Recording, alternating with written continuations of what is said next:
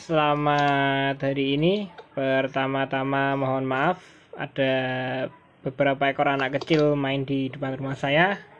Pasti suaranya masuk, saya yakin.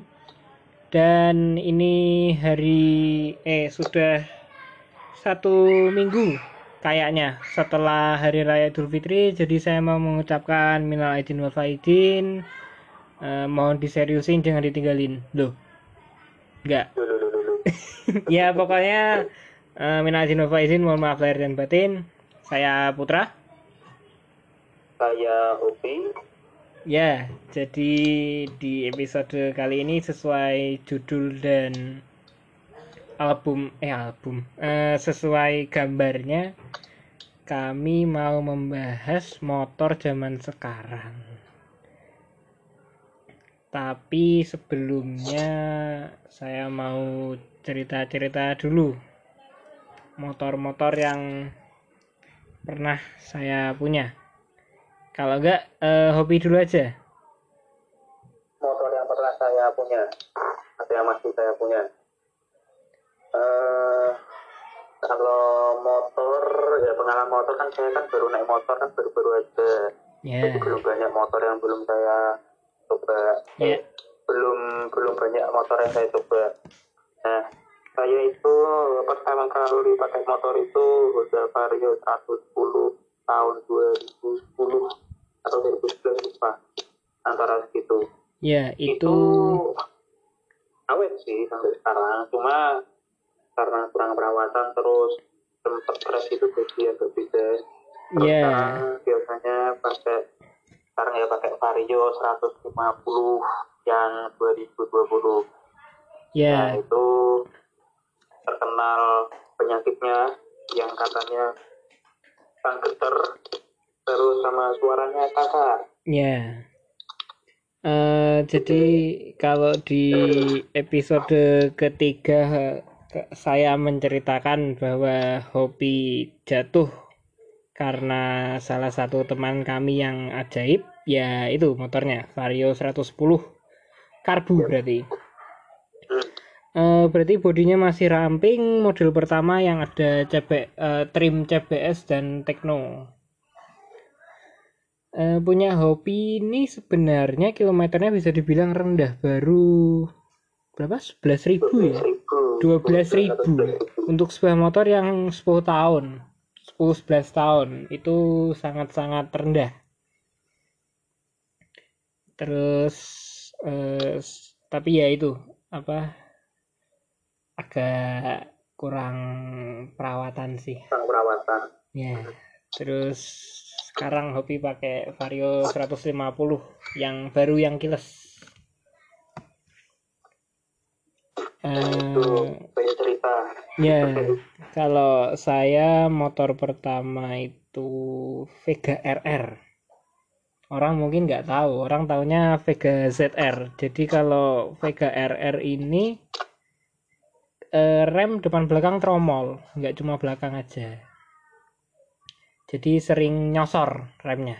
Senin eh, Senin Sabtu lah, Senin Minggu lah remnya. Lama banget. Jadi yang saya ya saya ngerem tetap maju itu apa ngurangnya agak lama jadi saya ngeremnya hari Oh. Senin dia berhentinya hari Minggu oh kira-kira perumpamaannya gitu kalau anak-anak hari bilang remnya Senin Kamis berarti saya Senin Minggu itu saya pertama pakai motor itu karbu.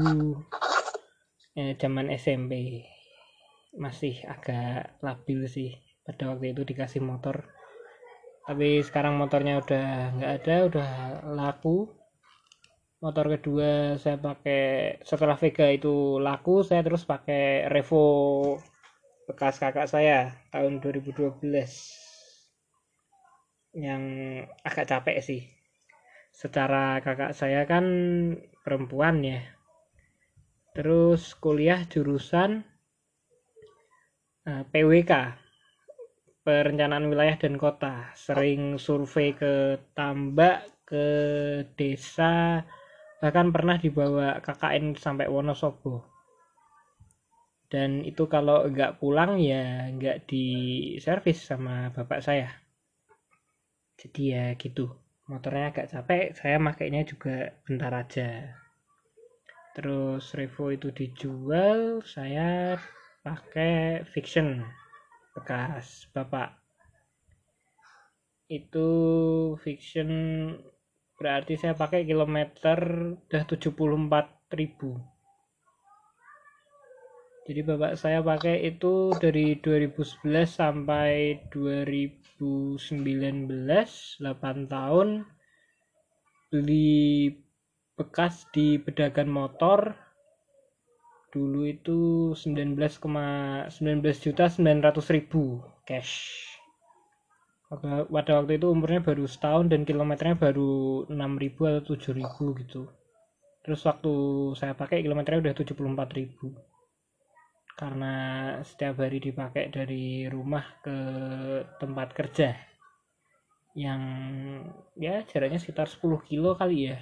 Tapi kan enggak nah, bapak saya bukan tipe orang yang rumah ke kantor rumah. Kadang ke rumah eh, yang saya jadi dari kantor turun dulu ke kota ke rumah yang saya terus baru pulang kadang ke mana ya gitu itu bisa dibilang uh, ya motor anu sih ya motor yang saya pakai buat belajar merawat sih jatuhnya.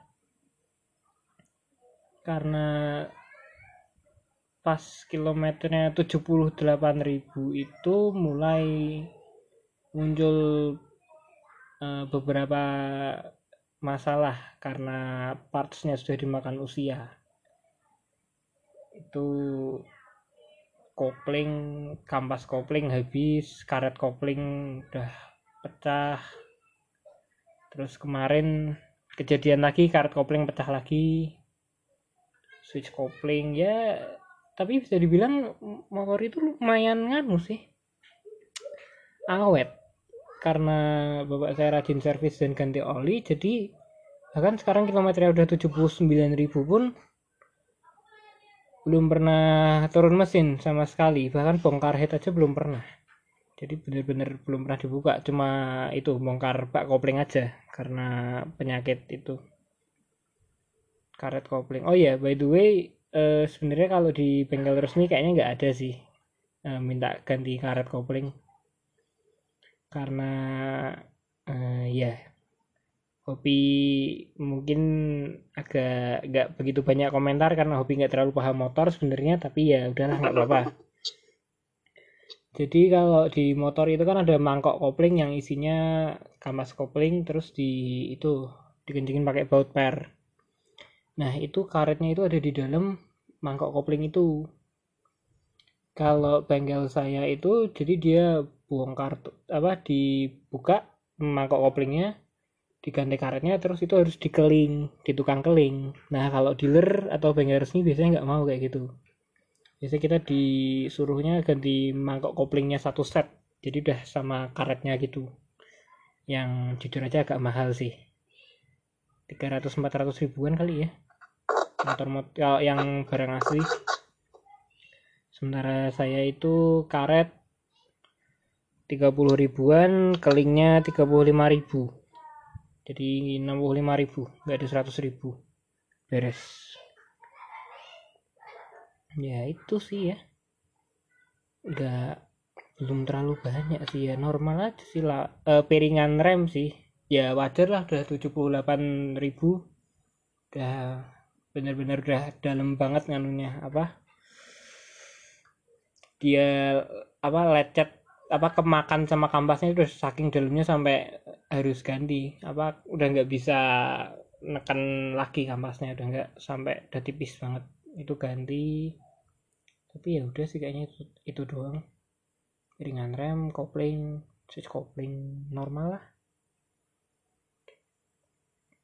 Nah terus ini sesuai judul. Uh, setelah fiction tersebut dihibahkan ke saya bapak saya pakai Vario 150 kayak punya hobi tapi yang 2019 jadi e, kalau punya hobi itu gambarannya warna hitam tapi ada stripingnya. Kalau yang punya bapak saya itu silver polos dan emblemnya yang anu nggak striping. Nah, istilahnya apa ya? Ya emblem. Makanya emblem apa ya? Bukan stainless ya pokoknya itulah itu motor belum ada setahun. Pelek depannya minta ganti. Eh, jadi kalau tadi Hobi bilang setangnya goyang, ya setang goyang itu maksudnya karena udah karakter aja sih karena dia berada di belakang kan mesinnya di belakang jadi depannya kan enteng tuh gak ada beban jadi ya normal lah kalau goyang-goyang dikit gitu agak getar dikit normal tapi e, menurut penuturan bapak saya waktu itu ini udah parah banget. Sampai dikira saya waktu nyetir itu motor sempat jatuh padahal enggak saya sempat disalahin loh kamu nganu kemarin pakai ini jatuh? Hah? enggak. Emang apa tuh oh yaudah ini stangnya goyang. Dan pada akhirnya pada saat itu dibawa ke dealer dia beli yaitu Astra Honda Gajah Mada dan akhirnya diganti free garansi kan. Nggak lucu juga sih kalau disuruh bayar sendiri 500 ribu barangnya harganya. Jadi itu terus diganti pelek baru ban ya bannya karena masih baru ya enggak lah. Mereka juga agak berat mungkin kalau sampai harus ganti ban juga terus masalah berlanjut ke remote hilang. Jadi jadi ceritanya setelah bapak saya meninggal uh, si karena saya udah pakai fiction dan ibu saya udah pakai Supra uh, akhirnya vario tersebut dipakai oleh kakak saya. Tapi lebih ya karena sekarang udah punya suami ya uh, lebih sering dipakai oleh kakak ipar saya.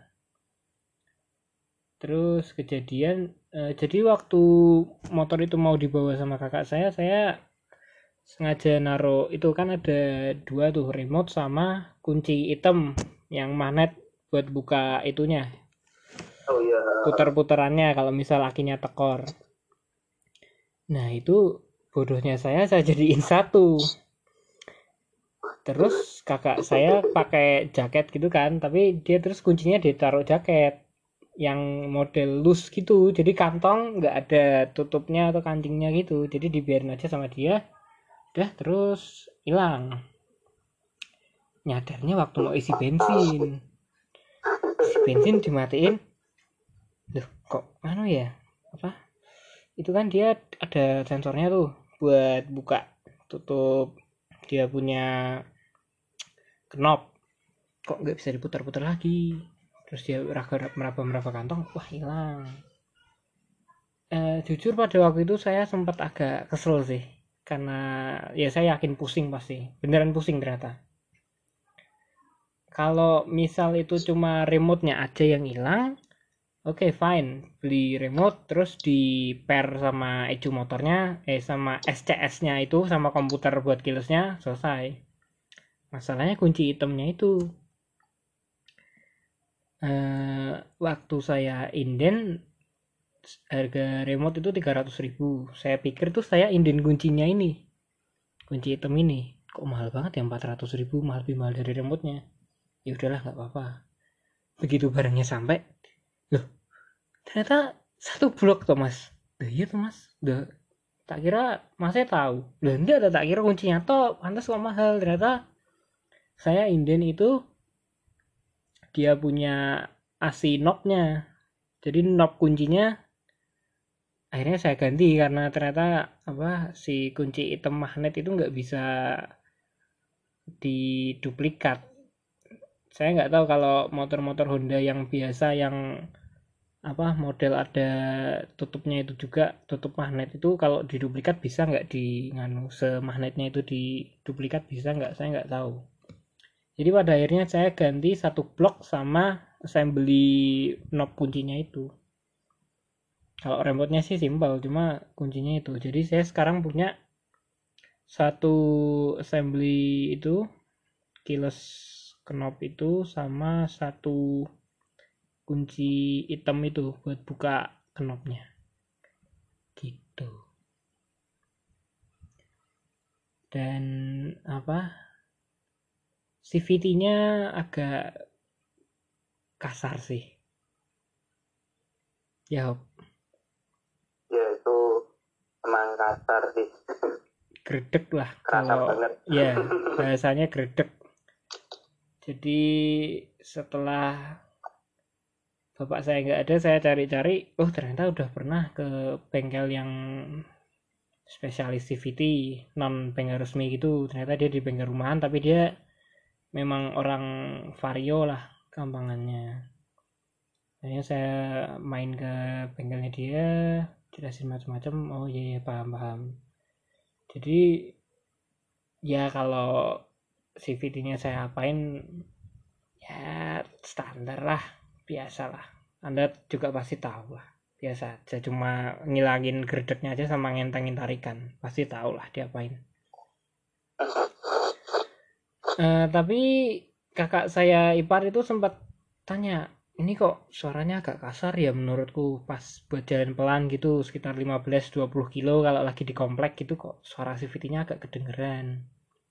Saya tanya sama bengkel saya itu iya mas kalau yang baru ini memang CVT-nya agak kasar. Sementara si bengkel saya ini makainya vario yang generasi sebelumnya jadi yang udah LED tapi dia masih jarum dan digital kombinasi nggak full digital gitu. Saya coba oh iya benar punya jadi punya dia ini benar-benar standar CVT-nya cuma diganti kampas gandanya aja punya Nmax saya coba oh iya lebih halus. Ya udah. Saya pasrah. Nah terus uh, ini ternyata saya baru tahu kemarin jadi ceritanya gini saya dititipi suatu motor yaitu CBR 150R yang K45N tahun 2019 jadi LED dititipin sama saudara saya suruh pakai suruh ngerawat. Waktu saya mau ganti oli mau servis kok speedometernya ngeblank ya? Ya seperti di gambar ini jadi eh, sebagai gambaran itu kan atasnya digital tuh buat RPM, speedometer, bensin, jam dan odometer. Nah bawahnya itu lampu biasa buat lampu sen, dim, netral, eh, lampu injeksi dan lampu overheat, lampu merah itu. Yang nyala cuma yang bawah itu lampu-lampu indikator biasa, digitalnya mati. Jadi eh, backlightnya nyala, eh, maksudnya lampu yang nerangin nyala, tapi LCD-nya bener-bener mati kosong gitu saya bawa ke AHAS saya tanya dan dengan entengnya service advisor yang ngomong gini oh itu penyakit umum mas. Lah gimana sih? Itu anu mas penyakit umum vario yang sekarang sama CBR ini. Ya saya otomatis mikir gini dong lah ini Astra Honda ini niat bikin motor apa enggak? Karena selama setahun saudara saya yang pakai dia hujan-hujanan dia cuci motornya ya nggak tahu sih dia, dia cuci kayaknya tetap lebih sering dicuciin sama orang gitu nggak apa-apa. Begitu saya pakai hujan agak deres gitu jadi saya kehujanan itu Senin malam Jumat paginya mati speedometernya. Udah mas itu uh, apa saya tanya lah uh, terus gimana pak? Kalau misal bongkar berani nggak? Saya saya tanya gitu. Wah nggak berani mas. Takutnya daripada udah dibongkar terus nggak jadi malah jenengan nanti kena ongkos bongkar pasang. Oh ya udah. Akhirnya saya ikhlas untuk saat itu. Saya servis ganti oli biasa Eh, normal sih motornya nggak apa-apa. Begitu saya jumatan dan selesai jumatan tiba-tiba lampu injeksinya nyala. Motornya jadi pelan tenaganya kurang. Jadi saya dari Ahas ke masjid jumatan.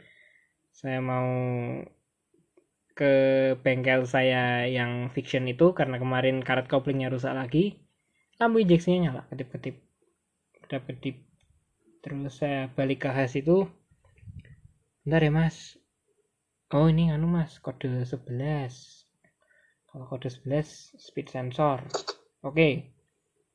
Jadi Honda nggak eh, motor zaman sekarang yang rata-rata speedonya udah digital itu speed sensornya juga udah digital. Jadi dia ditaruh di dalam mesin. Di kalau di motor yang kopling ini ditaruh di belakang gear set depan gear depan maaf. Kalau yang pakai jarum biasa analog kayak fiction saya itu kan masih pakai kabel speedometer biasa. Nah itu. Jadi ternyata si speed sensor ini bingung. Ini kok speedometer nggak ngasih sinyal balik? Akhirnya muncullah kode itu.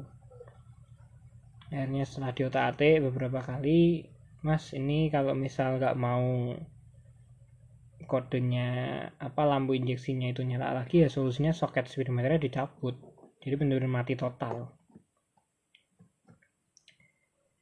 Eh, karena saya agak males eh, ya udahlah mas pasang aja nggak apa-apa wis. Nanti kalau misal lampu injeksinya nyala ya udah nggak apa-apa. Toh kalau dimatiin terus nyalain lagi lampunya mati. Oke udah saya pakai ke bengkel fiction saya tadi saya tanya-tanya iseng kan tanya pak kalau bungar ini berani nggak?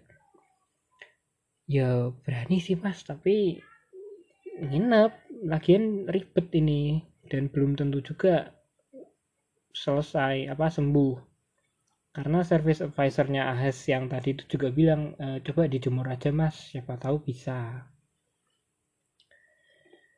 E, agak sayang sih karena se semotornya berarti kan jemurnya daripada catnya pudar akhirnya nggak saya jemur.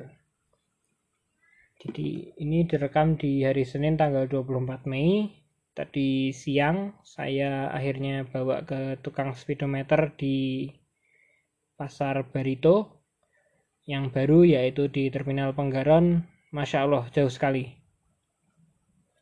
20 kilo dari rumah saya satu jam naik motor. Gersang sekali jalannya. Terus sampai sana akhirnya dibongkar dan ketahuan ternyata Eh, kalau kata bapaknya tadi elko. Entah itu apa pokoknya dia ini penghantar arus listrik. Setelah dibongkar oh ini nganu mas. Apa ya kalau bahasanya dia jeblok. Jeblok itu bahasa jawanya meledak. Agak lebay sih. Ya pokoknya dia putus gitu karena masih ada air di dalamnya. Terus waktu di kontak on itu kan teraliri listrik. Terus dia akhirnya putus si itunya dan rusak. Dan lucunya lagi si tukang speedometer ini nyetok speedometer vario yang baru ini banyak banget. Nget banget banyak banget. Satu keranjang gede.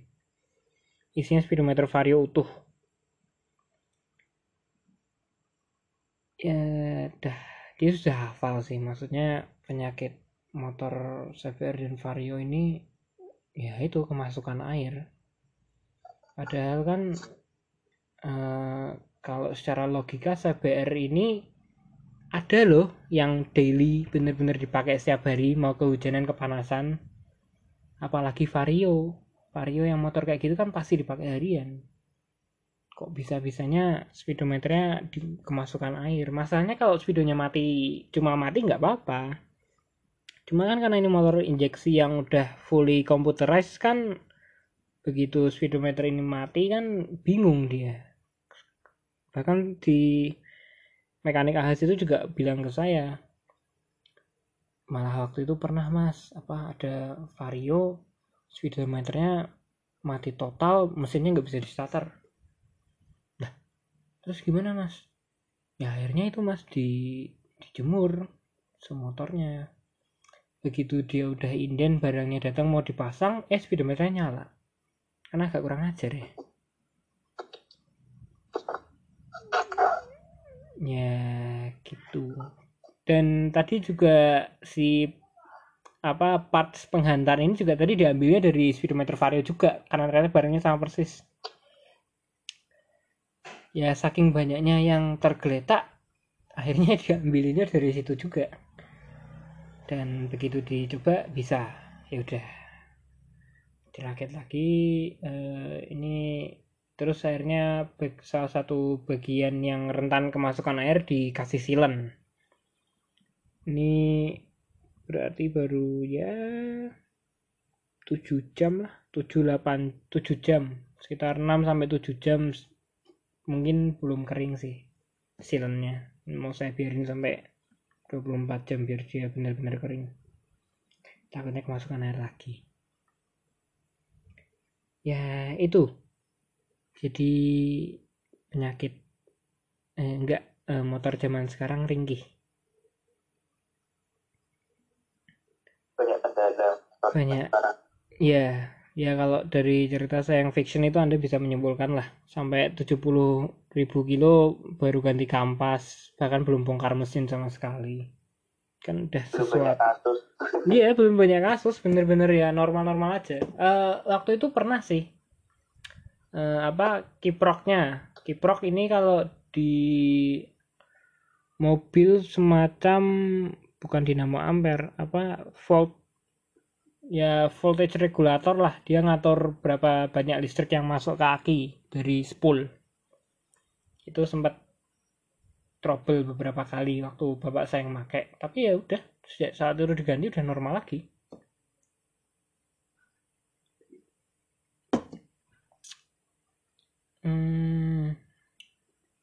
waktu itu saya berarti itu agak empat tahun. Kiproknya udah empat tahun dan belum belum trouble juga masih aman. Akinya nggak pernah tekor. Akinya kalau nggak salah udah lima tahun deh kayaknya lebih kayaknya. Tiga tiga sampai lima tahun lupa. Udah lama banget akinya. Nah ngomong-ngomong aki si saudara saya yang nitip CBR ini punya ZX25 eh, 250 cc 4 silinder. Itu motor datang sampai rumah September 2020 kemarin April 2021 akinya tekor. Berarti belum ada setahun dan apesnya lagi waktu dicek sama Kawasaki ka- apa sempat itu dibawa ke Kawasaki kan eh, oh yaudah mas eh, coba ya saya cas dulu. Sama mekaniknya bilang gitu. Jadi aki dilepas terus dicas dicoba lagi di nganu tuh sempat dicolok ke diagnostik diagnostik diagnostik tool ini normal semua mas. Kalau besok tekor lagi ya berarti memang akinya nah karena eh, waktu itu saya nemenin saya samber langsung. Nah terus gimana pak? Ini kan motor belum ada setahun. Masa akinya udah tekor? Garansi dong. Saya tembak gitu. Nah itu mas. Kalau itu sama sales dan manajer dan kebetulan waktu itu salesnya nggak ada yang jual motor itu. Kenapa saya jadi bisik-bisik ya ya saya capek tadi dari Penggaron sampai rumah saya jauh sekali. Ya terus akhirnya eh, setelah saudara saya lelah akinya tekor mulu dan secara itu kan motor fairing apalagi 4 silinder nggak ada kickstarternya akhirnya dia inisiatif beli aki yang bagus sekalian. Yang akinya warna kuning itu pasti tahu lah dan normal nggak apa-apa. Dugaan saya sih mungkin dari pabrik itu dikasih yang speknya salah. Mungkin yang sama kayak 250 biasa mungkin yang dua silinder. Secara kan ZX25 ini kan 4 silinder ngangkat apa akinya butuh buat ngangkat mesinnya butuh daya lebih besar dan si ZX25 ini kan eh, secara mesinnya itu 4 silinder lebih panas jadi fan-nya pasti nyala sering nyala. Apalagi dia dipakai daily. Secara gambaran itu eh, sepupu saya itu ZX25 nya kilometernya sekarang udah 6000 atau 7000 sementara di rumahnya ada Brio kilometernya baru 4000 kayaknya. Motor belum ada setahun udah hampir 10.000 kilometernya. Daily sih daily use eh ya itulah ya seperti itulah motor zaman sekarang Iya, eh, karena hobi nggak terlalu paham jadi mungkin dia nimbalin gitu aja. Lebih sering kedengeran suara saya sih mungkin. Ya nggak apa-apa. Saya nggak maksa juga sih, saya cuma minta di eh, ada apa lawan bicara buat bahas topik ini. ya nggak terlalu paham motor Ya itu kalau ya sekarang bisa dibilang banyak motor yang sampai punya penyakit umum gitu. Aerox LCD-nya sering kebakar, speedonya Vario CVT-nya gredek, speedometernya sering bisa kemasukan air. Terus ZX25 Oh iya, waktu itu saya pernah lihat di salah satu Instagram bengkel di Jakarta Selatan punya salah satu motovlogger ternama. Ada ZX25R yang sama, eh, belum ada setahun tapi dia udah ganti coil. Jadi ignition coilnya udah ada yang mati sih kayaknya. Jadi kayaknya memang mungkin elektrikalnya agak ringkih mungkin buat iklim Indonesia. Kalau CBR itu penyakit umumnya tensioner, sering kendor, padahal itu kan udah otomatis ya nggak bisa di setel, jadi rantai kamratnya agak berisik. Terus itu speedometernya sering kemasukan air. Ya, gitu. Oh iya, kalau nggak salah sih R15 juga kayaknya rantai kamratnya agak berisik sih. apanya Eh, rantai kamprat, rantai yang gerakkan mesin, biar bagian Jadi eh, saya kalau ini penjelasan saya secara, secara sederhana, jadi biar komponen mesin bagian atas dan bagian bawah nggak bertumbuk itu ada rantainya. Jadi dia diatur biar dia benar-benar mepet, bisa menghasilkan pembakaran, mesinnya jalan normal. Diatur pakai rantai Oh. itu dan tensioner itu sebagai yang fungsinya untuk men- apa menjaga ketegangan rantai biar dia nggak kendor. Soalnya kalau kendor ya bunyi. Kalau CBR ini pengalaman saya sih beberapa udah berapa ya? Dua tiga kali ganti oli. Anu sih begitu udah olinya udah fresh lagi udah nggak terlalu berisik lagi tensionernya. Kemarin olinya udah hampir 2000 kilo sih udah agak berisik tensionernya minta ganti. Ganti oli.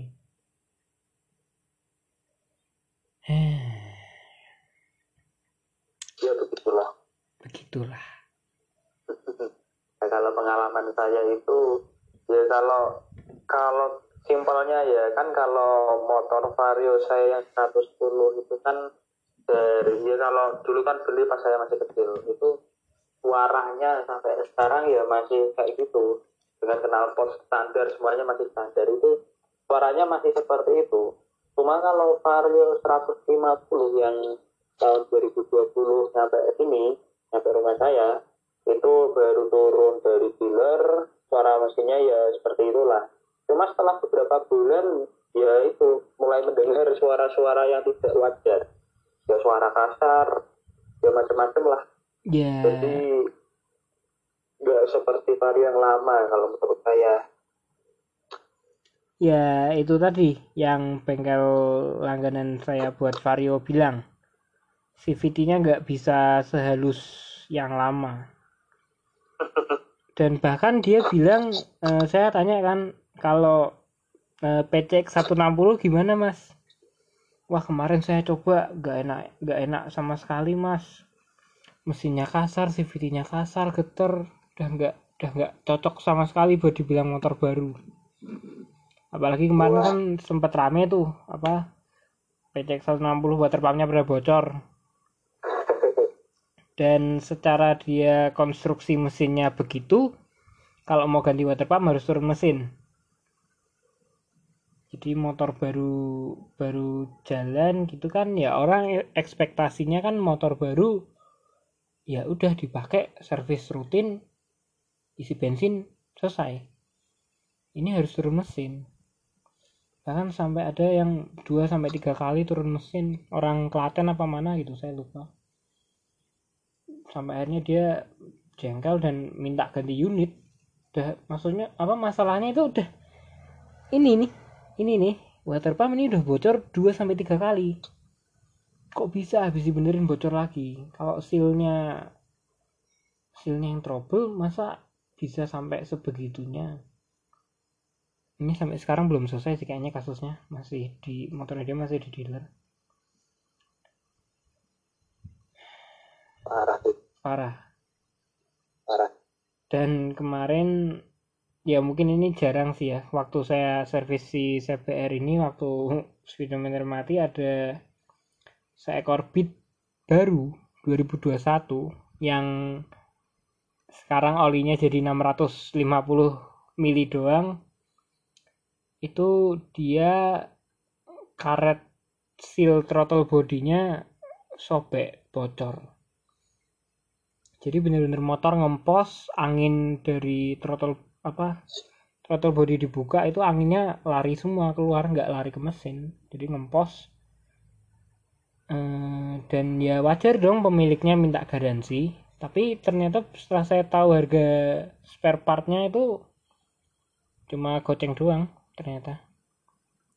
Cuma 5000 ya tapi jasanya agak mahal sih bongkar throttle body. Tapi ya ya udah. Tetap minta garansi akhirnya dia. Dan motornya nginep. Cuma karena seal karet harga 5000 motornya nginep. Ya udah eh ya gitu. Ya mungkin yang dengerin agak bingung kali ya yang belum kenal sama apa yang belum tahu saya secara pribadi kok bengkel yang di nganu beda-beda. Ya memang gitu sih ya. Saya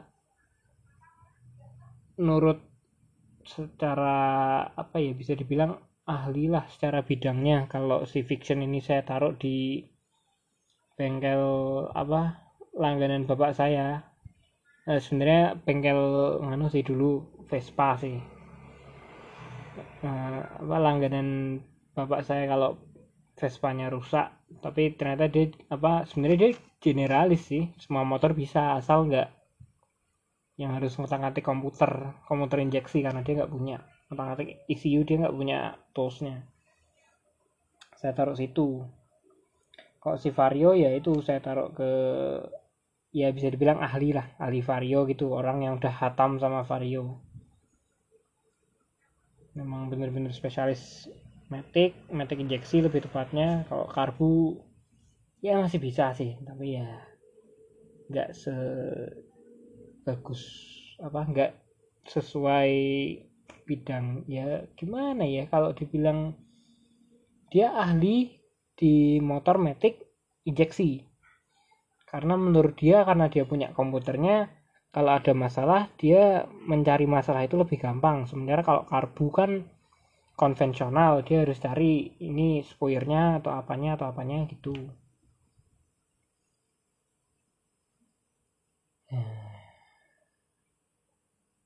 Seperti itulah. Motor ya, sekarang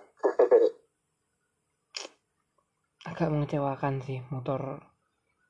Ya ya itu tadi bengkel vario. Saya bilang ini memang anu mas vario yang ini build quality-nya udah beda plastik-plastiknya trim-trim apa klip-klipnya mesin dan CVT-nya makanya CVT-nya kasar ya itu.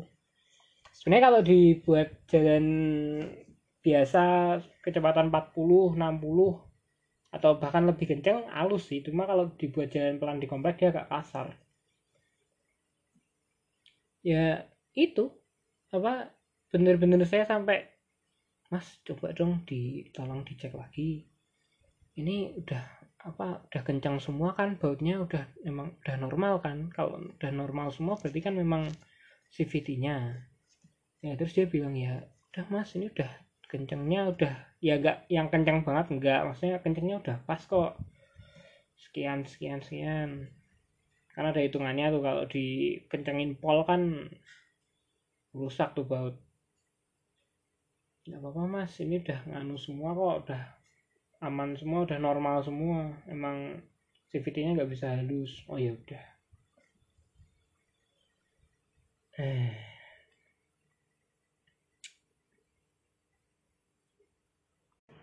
fiturnya macam-macam banyak perubahan yang kelihatannya lebih modern. Cuma kasusnya juga tambah banyak. Kasus-kasus seperti kayak contoh PCX itu baru rame-ramenya tuh PCX 160 eh ada kasus. Terus vario yang saya alami juga macam yang suara mesinnya kasar itu. Terus ini ada yang sedikit menarik nih. Apa itu? Jadi itu eh, remote vario itu kan eh kunci sorry kunci vario itu kan keyless ya sekarang ya kan pakai remote itu kan ya Nah, nah itu pernah pengalaman saya itu.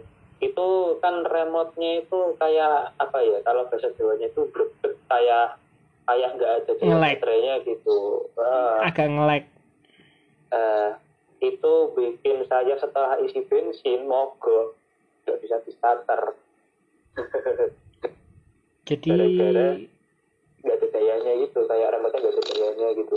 berarti ini motor belum ada setahun baterai remote-nya udah habis kalau nggak tahu baterai kapannya cuma itu kalau saya simpulkan ya itu anggap saja baterainya sudah habis sudah, eh sudah tapi anu gitu.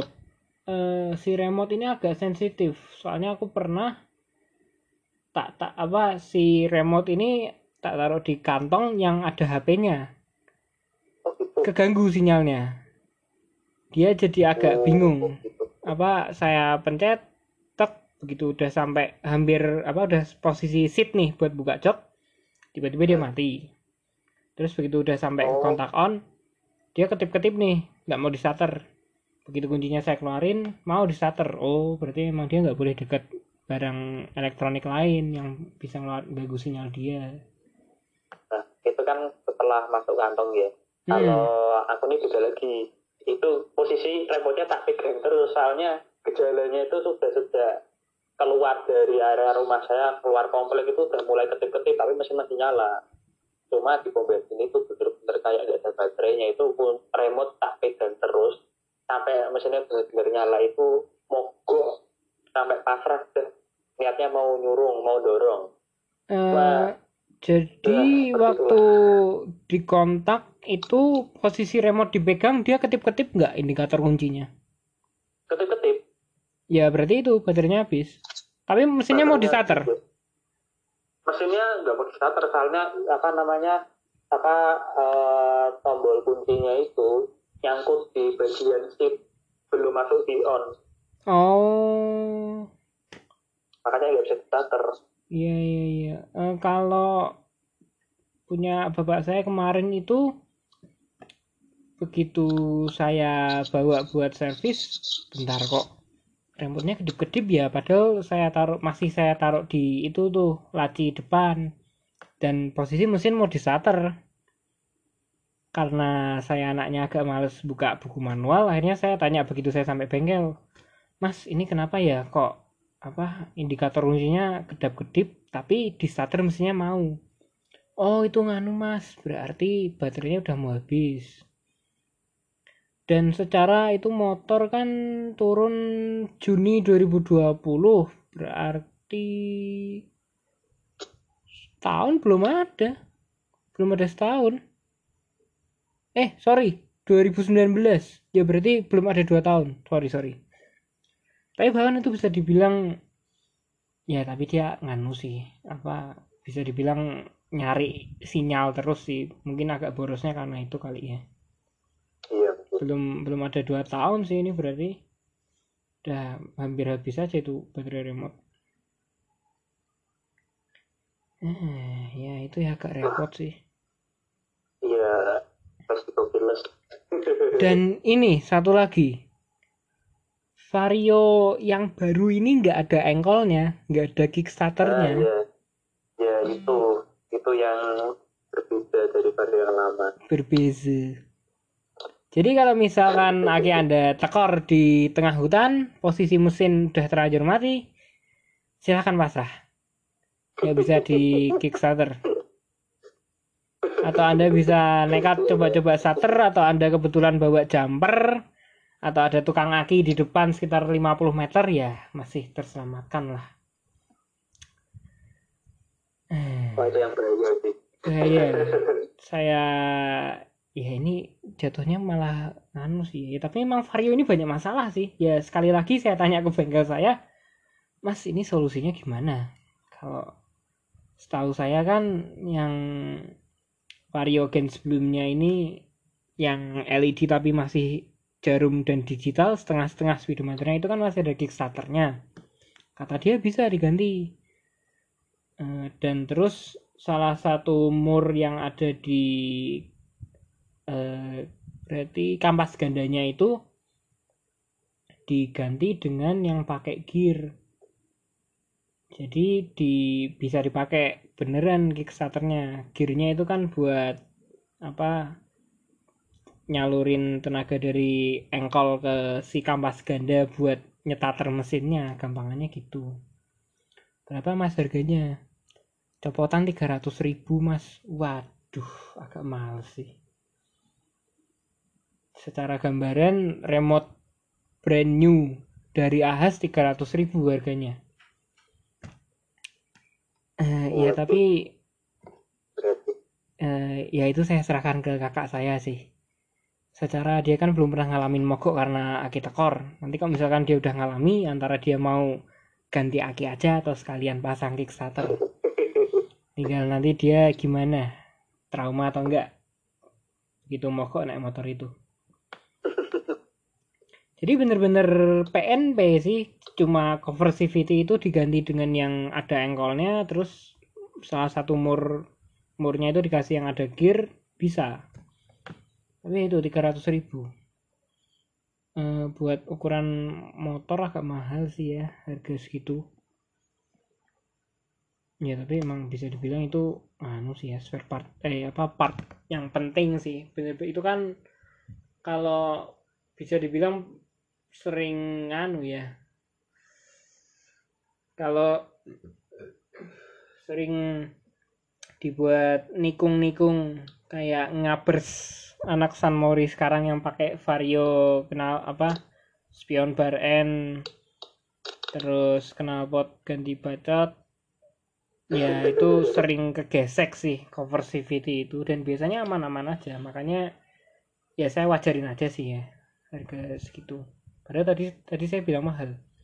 Ya nggak tahu. Ya pokoknya bisa dibilang karena itu barang asli Honda walaupun copotan tapi menurut saya ya ya udah harganya emang segitu. Dan dia sering kosong inden Jakarta. Kalau mau beli brand new dari Ahas keburu akinya tekor. Ya itu sih. Ngapers kan sering tuh ya. Vario 150 repaint pelek spion bar N knalpot bacot tail tidy ala-ala yang murahan harga 100 ribuan. Helm 500 ya helm helm apalah nggak tahu. Model model gitu buat cornering padahal itu matic bukan sport. Agak meresahkan sih. Matic buat corner kayaknya sih kalau itu sih kalau terlalu miring ya kan Matic ya soalnya. Ya kalau antara cornering itu kan emang didesain untuk itu. Ya antara standar tengah yang gesek aspal terus jatuh low side atau cover CVT-nya yang gas apa gesek aspal? Agak meresahkan sih. Tapi banyak ya sekarang vario sih buat kayak spion bar N terus pelek juga diwarnain. Ya terus itu knalpotnya juga seperti itu. Sebenarnya saya nggak bilang semua orang yang pakai vario model itu cara berkendaranya seperti itu tapi saya bisa bilang berani bilang itu udah stigma jatuhnya. Biasanya yang kayak gitu kan remaja-remaja tanggung yang belum punya SIM. Yang pengen bergaya. Minta motor ke orang tuanya bapaknya yakin bahwa Honda adalah jawabannya dan karena duit bapaknya nggak sampai buat beliin CB atau Sonic atau CBR akhirnya dibelikanlah Vario ini biar nyaman biar kamu pakai sehari-hari nggak capek. Tapi malah dimodif. Ya sebenarnya nggak masalah sih cuma ya itu tadi cara berkendaranya itu loh agak males. Iya sih memang Apalagi kalau- nggak nggak masalah motif itu. Cara berkendaranya ya. Iya apalagi kalau eh saya saya sendiri kalau apa pakai nggak saya nggak munafik. Kalau naik motor kadang kencang tapi ya lihat situasi juga. Apalagi biasanya saya kalau nganu sendiri kalau naik motor nggak kumpul rame-rame gitu. Ini udah kena potnya berisik kumpul rame-rame speeding. Depan ada polisi cakep. Nangit Baik. Auto nangit Eh, antara motor kamu tinggal sini, orang tua kamu suruh ke sini atau udah kamu pulang. Loh, motor saya gimana pak? Udah kamu pulang aja. Motor kamu nggak ke mana-mana di sini, udah kamu pulang aja, gitu. Antara dua itu. motornya nginep Dibegal sih jatuhnya. Motornya ya dia nggak disuruh bawa orang tuanya nggak disuruh apa. Bener-bener ya udah kamu pulang. Motor kamu di sini selamanya. Iya, gitu tapi Ya. kebegal. begal.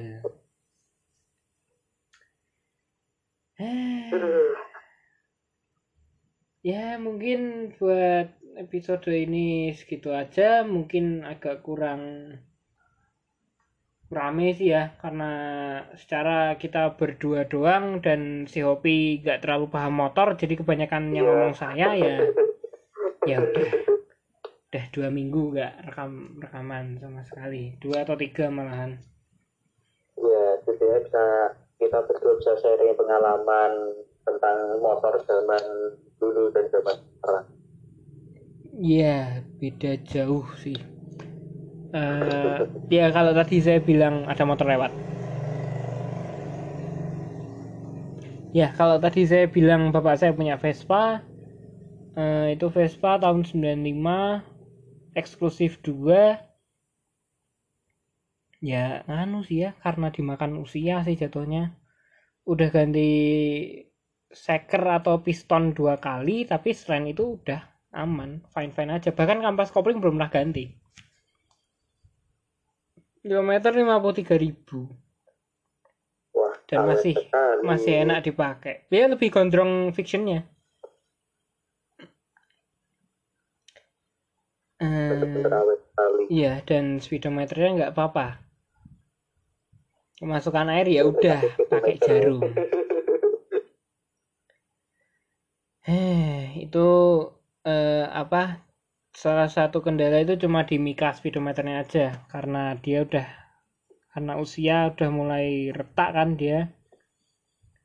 Eh, solusi dari bengkel lang- apa orang kesayangan bapak saya dan saya olesilah dengan oli gardan mika speedometernya otomatis dia akan shining shimmering splendid dan apa retak-retaknya itu terisi oleh oli itu oli gardan itu. Jadi ya selain dia bener-bener apa kinclong dia juga jadi kelihatan mulus. Tapi jangan sampai tangan anda ke situ. Licin.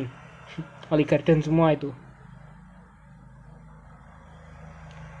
Eh ya gitu aja. Seperti biasa ditutup dengan pantun tapi pantunnya belum ketemu mana ya